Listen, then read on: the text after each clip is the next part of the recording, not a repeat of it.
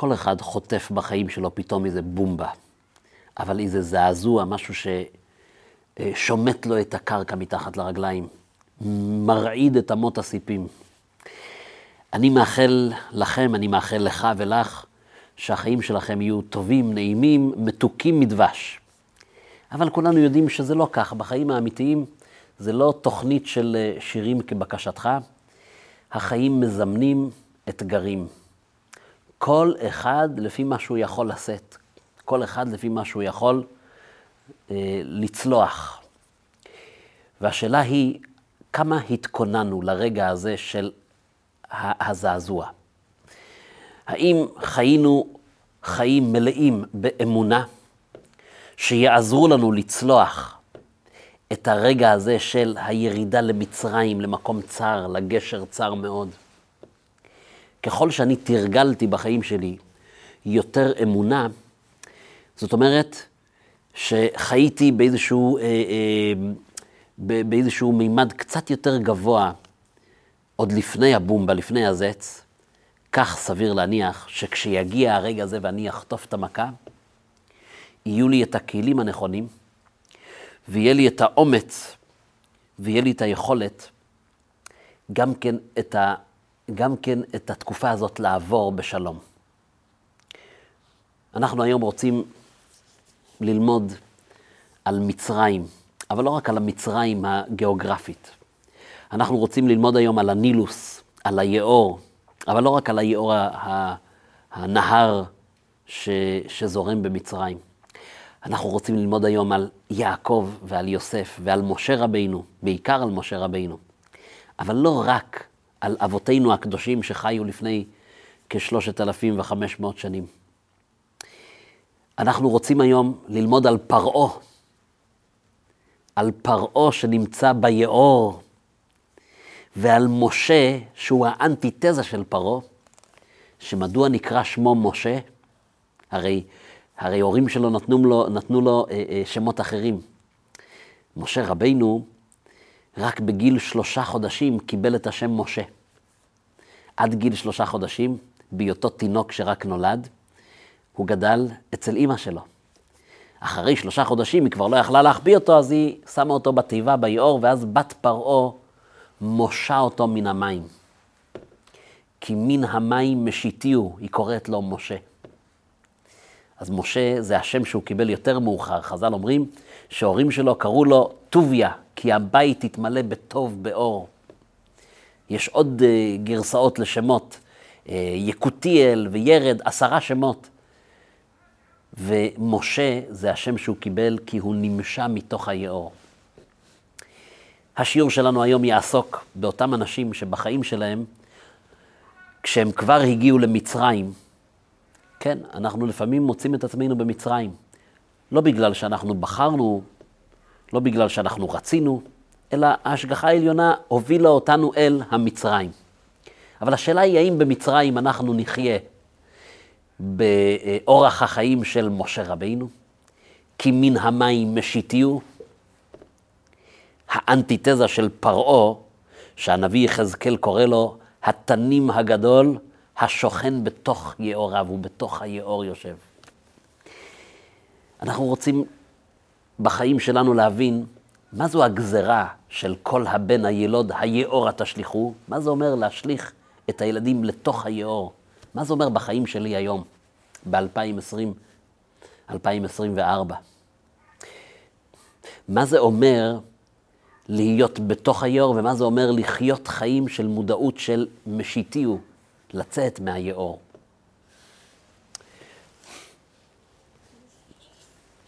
אם כן, אדם עובר קשיים בחיים. כשאני חטפתי את הזעזוע שלי בחיים לפני מספר שנים, לא עמדתי בניסיון. לא עמדתי בניסיון. זאת אומרת, זה איזשהו רגע שאתה לא מוכן אליו, אתה אף פעם לא מוכן אליו. אבל רגע שאתה מבין שיש לפניך עכשיו התמודדות גדולה וקשה אה, ומורכבת, אני לא עמדתי בניסיון.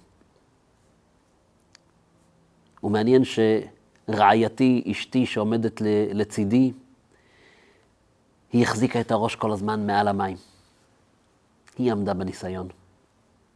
אומרים שהאמונה של הנשים היא אמונה חזקה יותר. בזכות נשים צדקניות נגאלו אבותינו ממצרים. לא מזמן פגשתי שתי משפחות, שני יהודים, שעברו חוויה כמעט דומה. הוא לא יודע מהחוויה שהשני עבר, והוא לא יודע מהחוויה שלו, אבל אותי הם שיתפו. ונדהמתי לראות איך שאחד צולח את זה עם אמונה חזקה.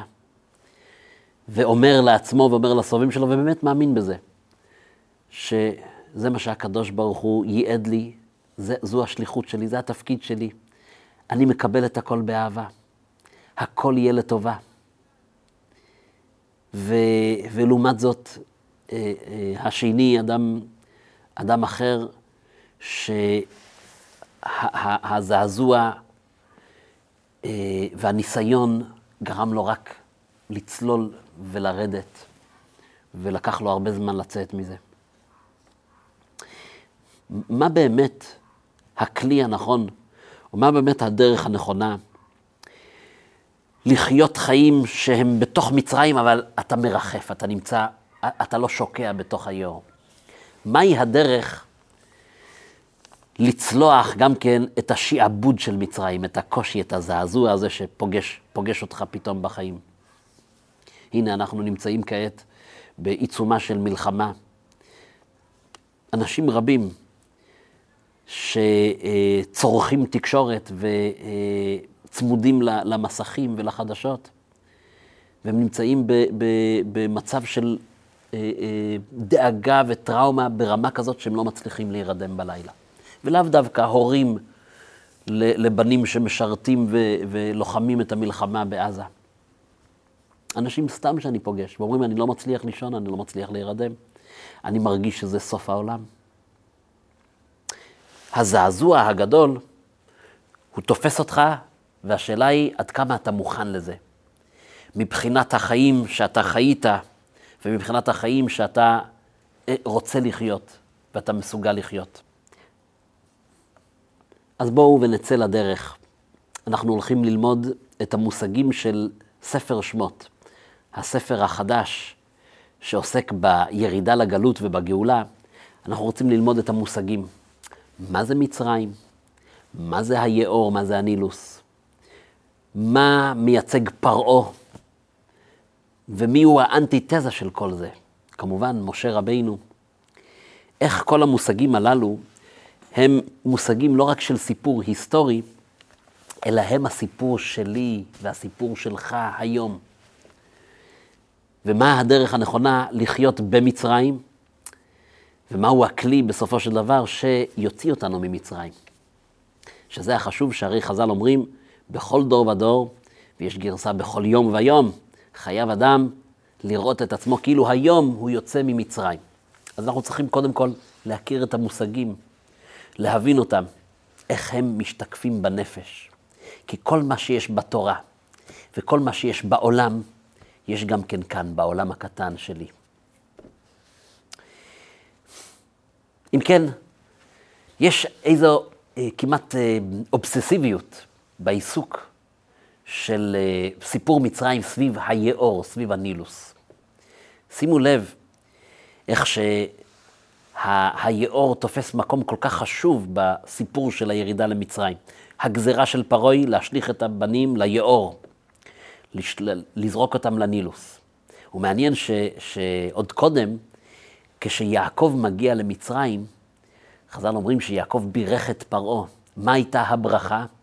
הברכה הייתה שמי הנילוס יעלו לקראתו, שיתברכו מי הנילוס. מעניין. למה זה כל כך מעניין ולמה זה כל כך משונה? בגלל שאנחנו יודעים שהנילוס הוא היה העבודה זרה של מצרים. מצרים ממש סגדו לנילוס.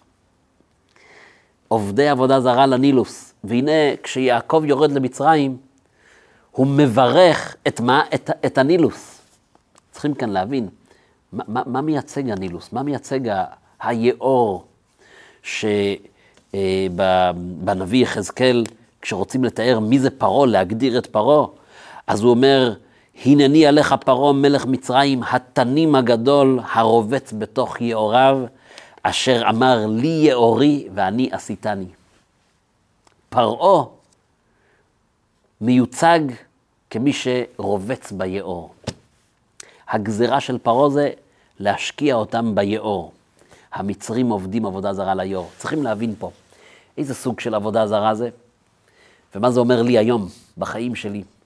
אז כדי להבין את מצרים ואת היאור, אנחנו צריכים להבין את האנטיתזה של היאור, את האנטיתזה של מצרים. התורה אומרת, כאשר עם ישראל יוצא ממצרים, הקדוש ברוך הוא אומר למשה, הארץ הזאת שאתם הולכים אליה, ארץ כנען, היא לא כמו ארץ מצרים. כי כשאתה תבוא לארץ הקודש, לארץ כנען, למטר השמיים תשתה מים.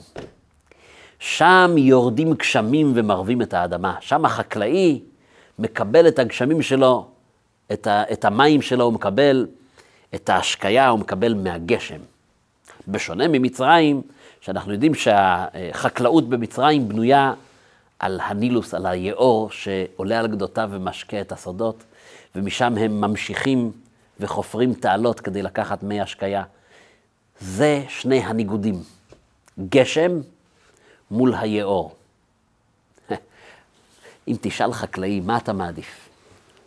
האם אתה מעדיף להמתין לגשמים, או שאתה מעדיף שהחקלאות שלך תהיה מושתתת על הנהר שהמים המתוקים שלו לעולם לא פסקו ולא יפסקו? מה חקלאי יגיד לך?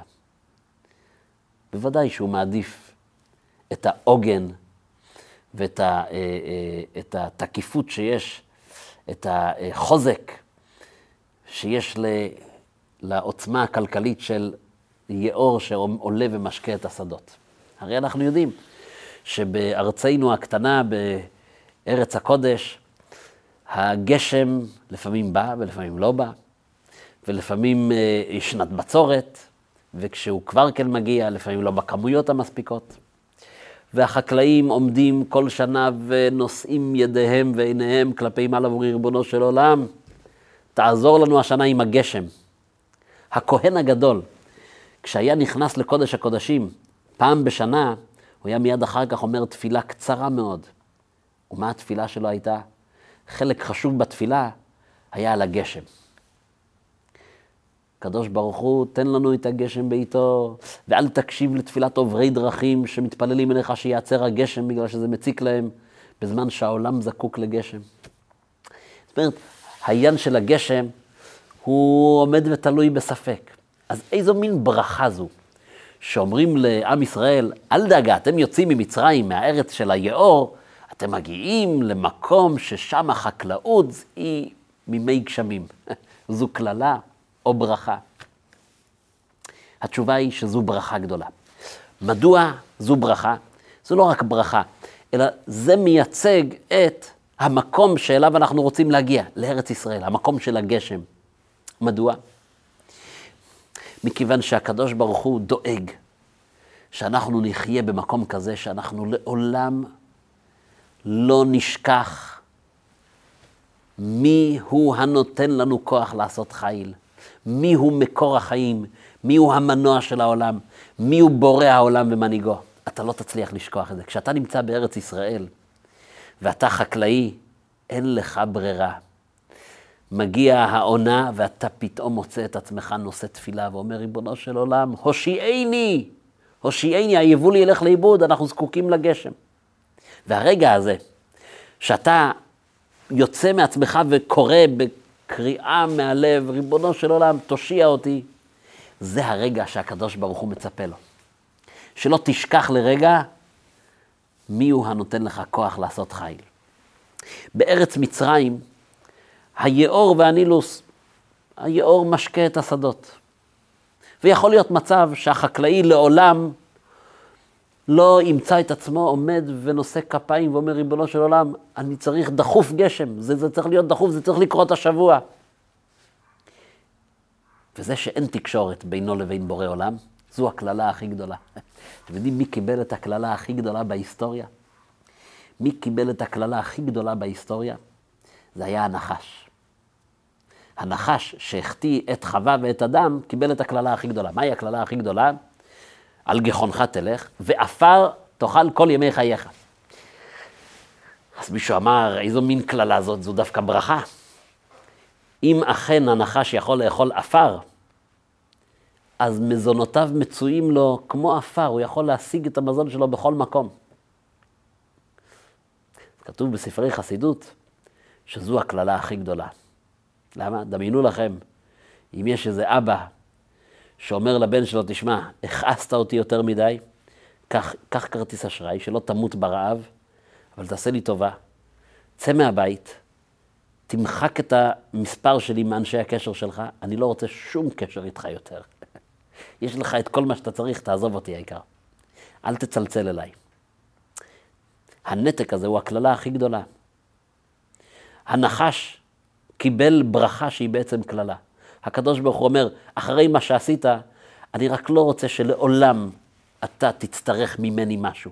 קח בבקשה, עפר תאכל כל ימי חייך, ובוא נשמור על נתק. אין לך תקשורת עם בורא עולם, זו הקללה הכי גדולה. ולעומת זאת, אצל עם ישראל, שבע עקרות הם. שרה עקרה, ורבקה עקרה, ורחל עקרה. עקרות, למה עקרות? אומרים חז"ל, כי הקדוש ברוך הוא מתאווה לתפילה של הצדיקים. כשאתה נמצא בארץ הקודש, בארץ ישראל, אתה מוצא את עצמך כל פעם מרים ידיים לשמיים, ריבונו של עולם, הושיענו, תושיע אותי מהצרה הזאת. והקשר הזה והתקשורת הזו, היא, החיבור הזה עם הקדוש ברוך הוא, היא ברכה. היא ברכה ולא קללה. אם כן, המצרים עובדים עבודה זרה לנילוס. מה הפירוש? לא, זה לא עבודה זרה שהם סוגדים כמו שהיו אומות עובדי עבודה זרה שמשתחווים לפסל ולשמש ולכוכב ההוא ולצורה הזאת. המצרים סוגדים לנילוס, לחוקיות של הטבע. המצרים טוענים, אין שום דבר מעבר למה שאתה רואה. הנה, הנילוס משקה את השדות. המקום הזה, היום אה, כולם אוהבים את המילה הקונספציה. הקונספציה הזאת, שאני שבוי במחשבה שאין שום דבר, יש רק את החוקיות של הטבע. חלילה אין השגחה עליונה. הקדוש ברוך הוא לא משגיח על הברואים שלו. כן? ואולי אה, יאמרו המאמינים, המאמינים שכבר נפלו לתוך היאור, שקעו בתוך היאור, יאמרו, אה, נכון, הוא ברא את העולם, אי שם לפני כך וכך אלפי שנים, אבל מאז הוא יצא לפנסיה. הוא מתערב פה ושם כשיש אה, אה, מלחמה עולמית מאוד גדולה, חלילה וחס. זאת אומרת, מי ששוקע בתוך היאור, מי ששוקע בתוך, ה, בתוך ה, אה, ראיית החיים, הוא רואה את המציאות בצורה של טבע, טבע, טבע ותו לא, ואין כלום. ודרווין צדק, ואם אתה תשאל אותו, אתה מדבר דברים שהם נראים כמו איזה אמונה, התפתחות, האדם הגיע מהקוף, הוא יענה לך תשובה על כל דבר. יש את הברירה הטבעית, והעסק עובד ככה ואין מנהל ואין בורא ואין שום דבר חלילה. מי שמדבר את השפה הזאת שקע לא רק בתוך מצרים, אלא החיים שלו הם בתוך הנילוס. הנילוס משקף את זה, טבע. פרעה יושב בתוך היאור, התנים הגדול הרובץ בתוך יאור. הוא אומר, לי אורי ואני עשיתני, אין שום דבר, יש רק טבע. אני באתי מאיזה אה, אה, איזה התפתחות של הקוף, הקוף הגיע מאיזה דג. אין משהו מעבר להיגיון, אין כוח אלוקי, אין פה איזה אה, אה, מחשבה תבונית שמנהלת את כל דרכי העולם, אין שום דבר. לי יאורי, אני אעשה, תן לי לשבת בתוך היאור, בתוך הטבע. המלחמה הגדולה היא פרעה שרוצה להשליך את התינוקות שלנו בתוך היאור, ומולו משה רבינו, שהוא מן המים משיתיהו. השמות שנתנו להורים שלו הם מאוד יפים. טוביה, יקותיאל ואביגדור, ושמות שמשקפים את הבית שהתמלא באור, הכל טוב ויפה. אבל כשרוצים לתת שם לתופעה שנקראת משה, זה מן המים משיתיהו. זה להתעורר מהקונספציה של היאור. מי נתנה לו את השם משה? בתיה. בתיה, בחיים שלה, היא גם כן משקפת את העניין של לברוח מהקונספציה הזאת של טבע, טבע, טבע, טבע, של לסגוד ליאור. חז"ל אומרים שכשבתיה ירדה מהארמון להתרחץ ביאור, אומרים חז"ל, לרחוץ מגילולי אביה. היא רצתה כבר להשתחרר מהכבלים האלה של מה שמייצג אביה פרעה. היא ירדה ליאור לטבול לצורך גיור, היא רצתה להתגייר. היא רצתה לקבל על עצמה את האמונה של אברהם, יצחק ויעקב ומשה. ואז כשהיא יוצאת מהיאור, היא מוציאה איתה את גואלם של ישראל, והיא נותנת לו את השם מן המים משיתיהו. זה האנטיתזה. זה פרעה שרובץ ביאור, שרוצה להשליך אותנו לתוך היאור, שנחיה בצורה הכי שטחית. איך מספרים על אותו ילד יהודי שנאלץ ללכת לבית הספר הקומוניסטי ברוסיה בשנים של הקומוניזם, והמורה קם והוא אומר, הוא אומר, יש כאלה אנשים שעדיין חיים כמו בימים החשוכים, שטוענים שיש כל מיני דברים שאנחנו לא יכולים לראות אותם, ולא יכולים לשמוע אותם, ולא יכולים למשש אותם. והוא אומר להם, המורה, דעו לכם, דבר שאתה לא יכול לראות, דבר שאתה לא יכול לשמוע, דבר שאתה לא יכול למשש, לא קיים. והילד היהודי הזה שגדל בבית יהודי טוב, והילד פיקח, אז הוא נעמד, הוא אומר, אומר, חברים, האם מישהו ראה פעם את השכל של המורה? אז כל הילדים אמרו, לא, מעולם לא ראינו שכל. הוא אומר, סימן שלמורה אין שכל. זאת אומרת, בתיה גדלה בתוך בית של סוגדים לטבע, ליאור. היא ירדה לרחוץ מגילולי אביה, והקדוש ברוך הוא זימן לה שהיא תיתן את השם של האנטיתזה של פרעה, הלא הוא מן המים משיתי ומשה רבינו. הנה שתי האידיאולוגיות שעומדות זה מול זה. כשיעקב הגיע לפרעה, והוא פוגש אותו לראשונה, מה הייתה הברכה של יעקב? זה מדהים. הוא יודע שהמצרים סוגדים ליאור, אז איך הוא מברך את, ה, את העבודה זרה שלהם, את אלוהיהם של המצרים, שיתברכו מי היאור ויעלו לקראתך? לא, יעקב הבין שהנה יש כאן סכנה. יש כאן סכנה. אנחנו הגענו למצרים, לא בחרנו להגיע למצרים, אבל הקדוש ברוך הוא גלגל את זה כך שאנחנו נצטרך לרדת למצרים. והוא מיד מזהה את הסכנה במצרים. הסכנה היא הקונספציה הזאת של חיים של טבע, טבע וטבע וטבע, ואין שום דבר מעבר. אז הוא בא לפרעה, והוא אומר, אני רוצה לברך אותך, שמי היאור יעלו לקראתך.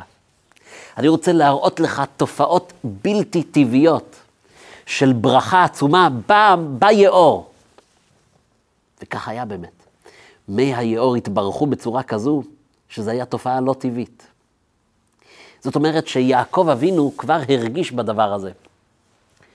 ויעקב אבינו בירך את היאור שיהיו בו תופעות בלתי טבעיות, שגם פרעה יבין שיש משהו באמונה האמיתית של אברהם ויצחק ויעקב.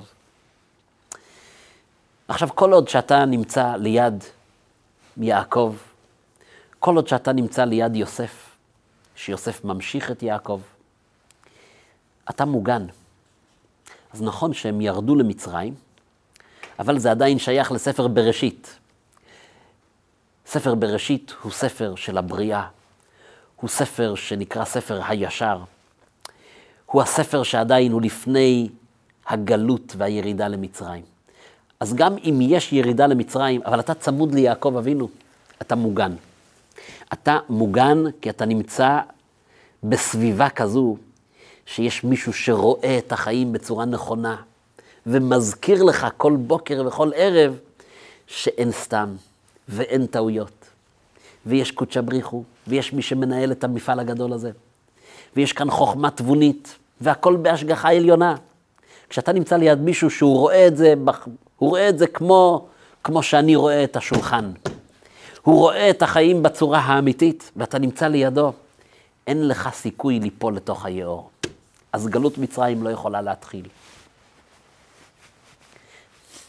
מתי מתחילה הגלות? ואלה שמות בני ישראל הבאים מצרימה. אומרים חז"ל, מה זה הבאים מצרימה? ראובן ושמעון, עכשיו הם באו מצרימה? הרי הם באו כבר, קראנו על זה כבר בפרשת ויגש בספר בראשית. מה זה עכשיו הם הבאים מצרימה? אומרים חז"ל, שברגע שוימות יוסף וכל אחיו, כל הדור ההוא מת. או, עכשיו בני ישראל באים עכשיו מצרימה.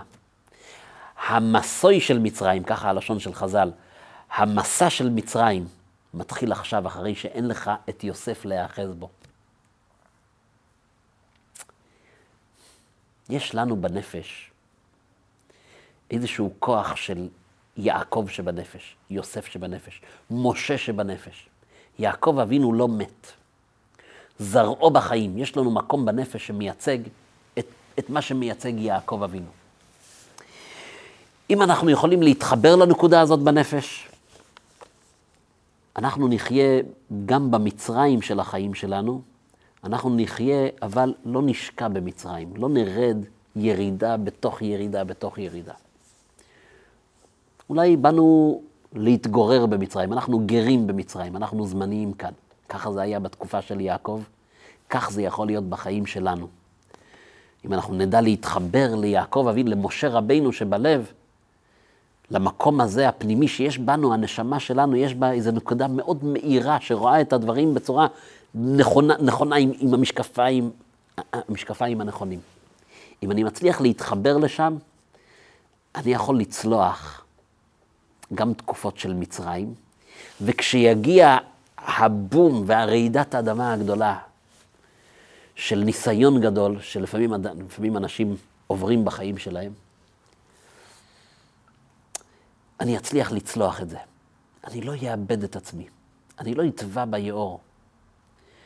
אני באמצעות האמונה, יהיו לי שורשים מספיק חזקים כדי שהרוח, גם אם היא רוח של סערה, לא תעקור את העץ ותהפוך אותו על פניו. משה רבינו נשלח כדי להוציא אותנו מהמצרים, אז מי זה משה רבינו? קודם כל הוא היה צריך להיוולד מתוך רחם של אמו יוכבד שבאה מחוץ למצרים. היא זאת שנולדה עדיין מחוץ לגבולות של מצרים. אבל משה רבינו, הוא רואה בחיים שלו השגחה עליונה. פרעה גזר שישליכו את הבנים ליאור כדי שהמושיע שלהם, מושיעם של ישראל, ייפול ליאור וימות, כך אמרו לו האצטגנינים, החוזים בכוכבים. והנה, משה רבינו מוצא את עצמו גדל בארמון של פרעה, כי בתיה, בתו של פרעה, אימצה אותו. למרבה האירוניה ולמרבה האבסורד, הקדוש ברוך הוא רוצה להראות לפרעה, הנה בתוך התנים הגדול שרובץ בתוך יואריו, בוא תראה איך המושיע שלהם גודל אצלך בבית, על הברכיים שלך. עד גיל 40, אומרים חז"ל, משה רבינו היה בבית פרעה. מאוחר יותר, משה רבינו נאלץ לברוח, ואחר כך כשהוא חוזר כשליחו של האלוקים לגאול את עם ישראל, הוא מצהיר כוונות. המפגש הראשון שלו עם פרעה זה מפגש של הצהרת כוונות. מה יש בהצהרת כוונות? עומדים סוף סוף פרעה מול משה, עומדים עכשיו למפגש. מה עושה משה? הוא לוקח את המטה האלוקים, המטה שכתוב עליו י"ק ו"ק, שמו של הקדוש ברוך הוא. הוא משליך אותו, ופרעה רואה שהמטה הפך להיות נחש. ואחר כך הוא תופס את הנחש, והנחש חזר להיות מטה. יש כאן הצהרת כוונות, יש כאן אמירה. מהי האמירה? הנחש שמייצג את כל הרוע שבעולם. הנחש שמייצג את החטא הקדמון של חטא עץ הדעת. הנחש שמייצג את ה... אה, אה, אה, הנחש המסולסל שמייצג את הספקות, את חוסר האמונה, את חוסר האמת, את חוסר היושר. המקל, המטה, שמייצג יושר ואמת. הוא אומר לו, מה אתה חשבת? אתה חשבת שהקדוש ברוך הוא יצא לפנסיה והנחשים הם איזושהי תופעה כבר טבעית. הוא לא שולט על זה כבר, נראה לך? נראה לך שזה הכל כבר איזה משהו של דרווניזם, של, של הברירה הטבעית? בוא, אני, אני רוצה להראות לך משהו, פרעה. הנחש הוא גם כן תוצר של המטה, מטה האלוקים. וכשאני מחזיק בו, הוא חוזר להיות מטה. לא, אין, אין מישהו ששם לו לקדוש ברוך הוא, ב, ב, מחזיק את ה... נושא לו פאנצ'ר בגלגלים. אין מישהו שמחבל בתוכניות של הקדוש ברוך הוא. לא, גם מצרים זה חלק מהתוכנית האלוקית.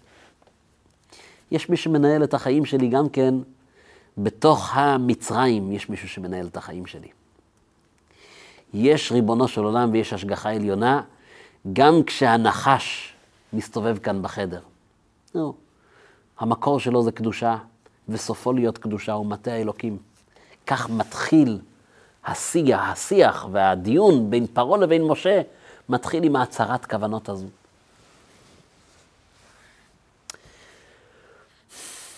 אז אם אנחנו חוזרים לתחילת הסיפור, אדם עובר בחיים לפעמים זעזוע גדול. והשאלה היא, האם הוא התכונן לזעזוע הזה? האם הוא חי במצרים? כי נכון, כי הרבה פעמים הזעזוע הוא לא התחיל בבום אחד, אלא הייתה לי איזושהי הידרדרות והגעתי לגשר צר מאוד שאני צריך לעבור אותו. ויש לי בחיים קשיים. ואני לא ביקשתי אותם ולא הזמנתי אותם, אבל נקלעתי למצב הזה. והאם האדם אז מסוגל לתרגל ולומר, יש קדוש ברוך הוא, יש השגחה עליונה, יש לי למי להתפלל, יש לי במי להיאחז. אם אני אומר את זה אפילו בפה, אפילו אם אני לא לגמרי שם, אפילו אם אני לא לגמרי חי במודעות הזאת, בתודעה הזאת, אבל אני אתחיל עם לומר את זה, הכל לטובה, הכל יהיה בסדר, השם יעזור, הקדוש ברוך הוא איתי, הקדוש ברוך הוא מקשיב לי, הקדוש ברוך הוא שומע. לאט לאט כשאתה חוזר על משהו הרבה פעמים, זה ייכנס גם כן לפנימיות שלך ואתה תחיה מתוך מודעות כזאת אמיתית, שיש מנהיג לבירה, יש בורא לעולם, הכל זה לטובה, למחיה שלך אני אלוקים לפניכם. לפעמים אני לא יודע למה, אני לא יודע מתי אני אדע כן. לפעמים לעולם אני לא אבין את דרכיו, אני רק יודע שהמציאות שלו היא המציאות הכי אמיתית. ושהקדוש ברוך הוא אכפת לו ממני, ושהקדוש ברוך הוא מוביל אותי בדרכים שאני צריך להגיע אליהם.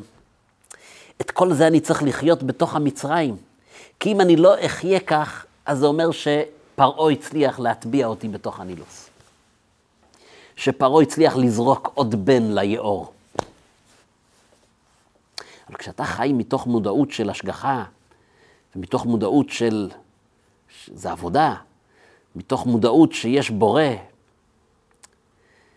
כשיגיע הרגע של הזעזוע, אתה נטוע חזק, השורשים שלך הם מספיק חזקים כדי לזכור גם ברגע הזה שאתה אומר, מאין יבוא עזרי? ולצעוק, עזרי מעם השם עושה שמיים וארץ. ואז גם כשאתה בתוך הימים של הזעזוע, אתה מצליח לישון בלילה. אתה מצליח להתמודד עם הנושא בצורה מפוקחת. אתה מצליח להפעיל שיקול דעת. אתה מצליח לראות את המציאות קצת גם כן מרחוק, במבט ככה כמו ציפור, ולראות את המציאות הזאת בצורה יותר אובייקטיבית, ולקבל החלטות נכונות יותר.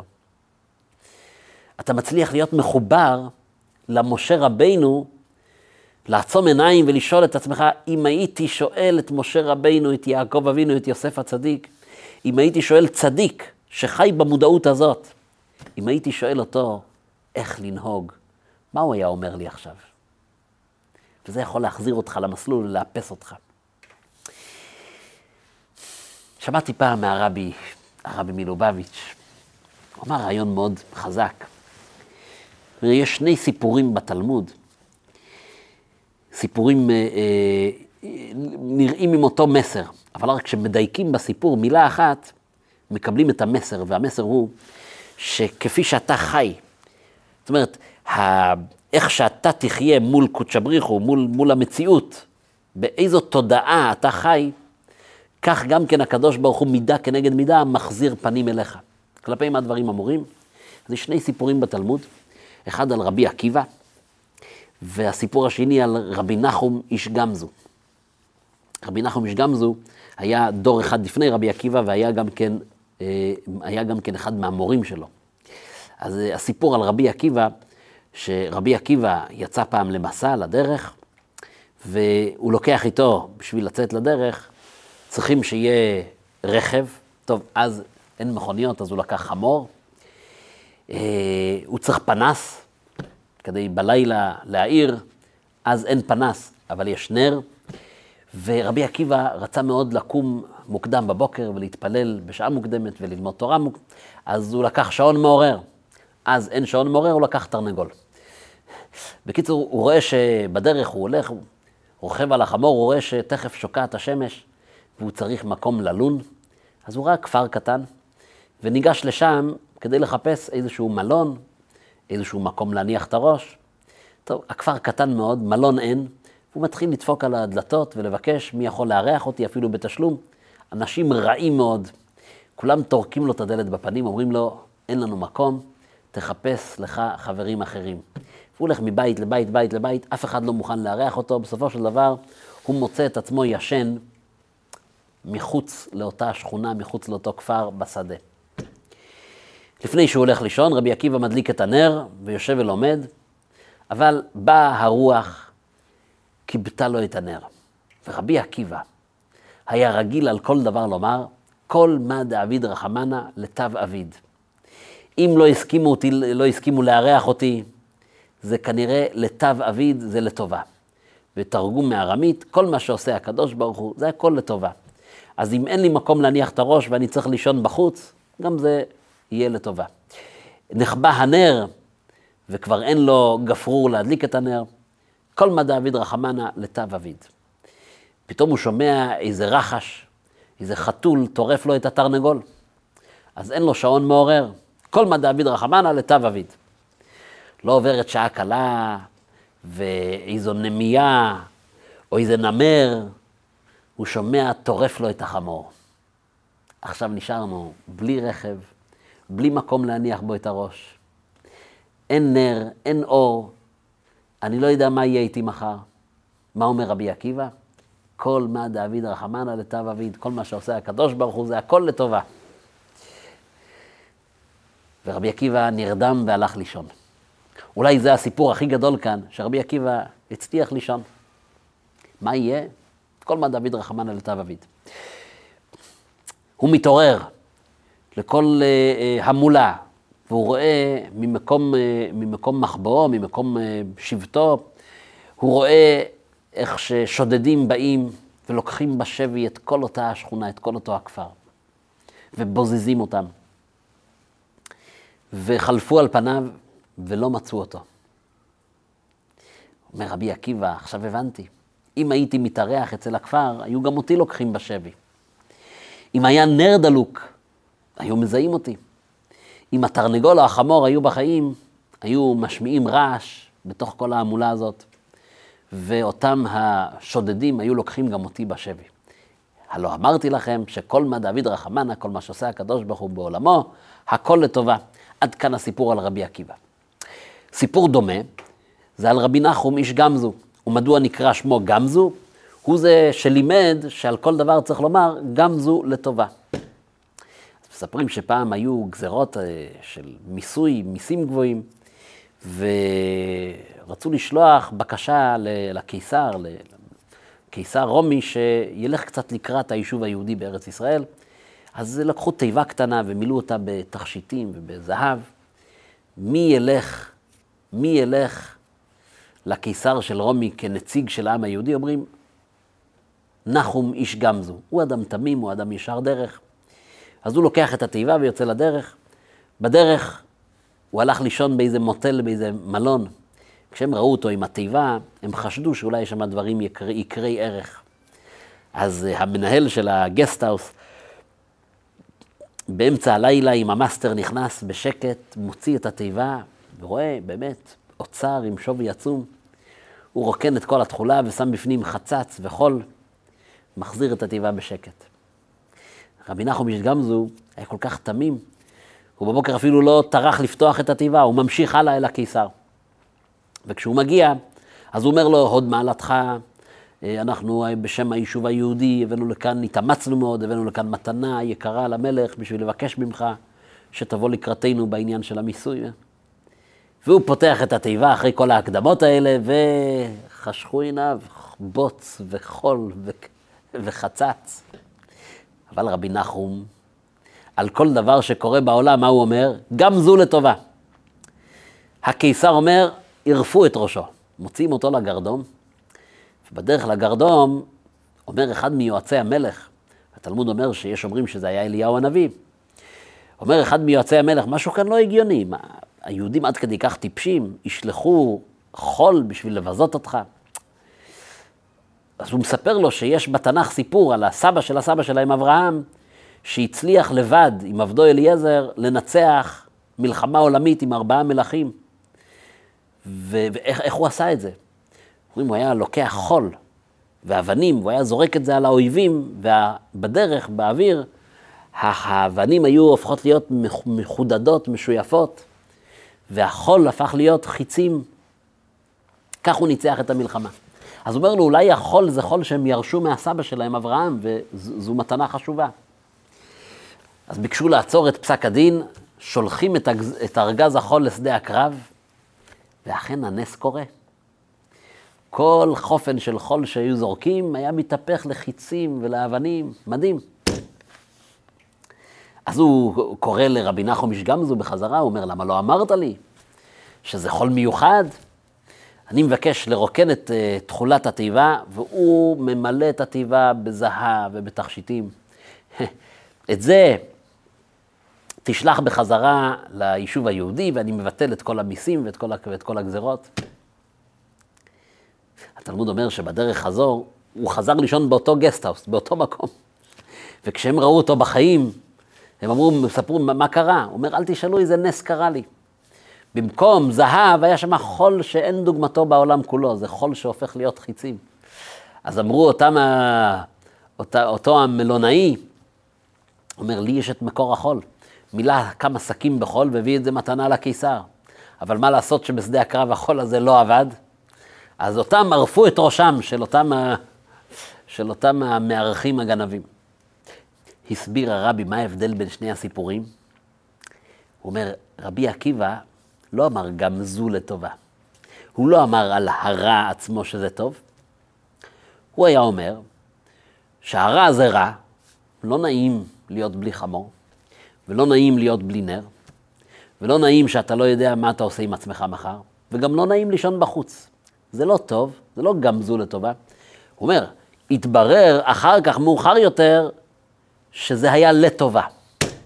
התברר אחר כך, מאוחר יותר, שניצלתי מהשודדים, התברר אחר כך, מאוחר יותר, שהרע בעצם מגן עליי. הוא אומר, אבל איש, איש גמזו, הוא חי בתודעה יותר עמוקה אפילו. מה הוא טען? הוא טען על כל דבר, זו לטובה. הדבר הטוב האמיתי זה הרע. קצת קשה להגיד דברים כאלה. אני חווה עכשיו חוויה מאוד שלילית, מאוד רעה, איך אתה אומר לי שזה עצמו טוב? זו טובה, זו לטובה. אבל הוא אומר שכן. מה היה בסוף הסיפור? דווקא הרעה שקרתה לו, שהתיבה מלאה בחול, ואומרים לו, אתה הולך לגרדום, נהרוג אותך. בסוף מסתבר שדווקא זה מה שפעל שיבטל את הגזרות, כי כסף וזהב יש לו מספיק. חול שהופך לחיצים, זה אין לו. אז הרעה הפכה להיות הטובה האמיתית הגדולה. אז הוא אמר הרבי, מוסר השכל, כפי שאתה חי, באיזו רמה של תודעה שאתה חי, ככה משמיים נותנים לך לחיות את החיים. למה לפעמים אני פוגש אנשים והם מספרים לי, איזו השגחה פרטית היה לי. ראיתי את הקדוש ברוך הוא בכל צעד ובכל שלב. מדהים, איזה, איזה ניסים. והוא מתחיל לספר לך ואתה רואה מולך אדם שחי בתודעה של השגחה עליונה, והשגחה מאירה לו פנים בחזרה. הוא רואה את הקדוש ברוך הוא אפילו בעודף המדויק שהוא קיבל מה, מהמוכר פלאפל, ושנפתח לו העמוד המדויק של תפילת מנחה בלי שהוא יצטרך לדפדף. והוא רואה אלוקות והוא רואה את הקדוש ברוך הוא בבוקר ובערב, ואיך הדברים, הכל מסתדר. ו... ואתה אומר, למה לי זה לא קורה? למה האדם הזה, כל חייו זה שרשרת של השגחה עליונה? למה אני לא רואה את הקדוש ברוך הוא בצורה כזו גלויה בחיים שלי? והתשובה היא, כי אני שקוע בתוך מצרים, בתוך הנילוס. ואני בעצם לא מאפשר לקדוש ברוך הוא לפעול בתוכי את דרכי ההשגחה העליונה שהוא רוצה לפעול בתוכי. כל כך שקעתי בקונספציה של פרעה, פרעה הצליח כל כך להשקיע אותי בתוך הטבע, הטבע, הטבע, שאני כבר לא נותן מקום לקדוש ברוך הוא לפעול דרכי. אבל אם אני אחיה במודעות אחרת, של הכל לטובה, מודעות של מן המים משיתיו, אנטיתזה של היאור, אתה פותח ערוצים בחיים שלך שהקדוש ברוך הוא יכול לפעול דרכם. עד שאפשר להגיע לרמה עמוקה ביותר של אמונה בקדוש ברוך הוא, של רבי נחום איש גמזו. שגם כן כשהוא חווה את הרע עצמו, גם הזעזוע עצמו, גם אז הוא לא מאבד עשתונות והוא לא מאבד את עצמו. והוא אומר, זה טוב. ומתגלה אחר כך, הקדוש ברוך הוא, מידה כנגד מידה, מראה לו, זה היה הטוב האמיתי שלך.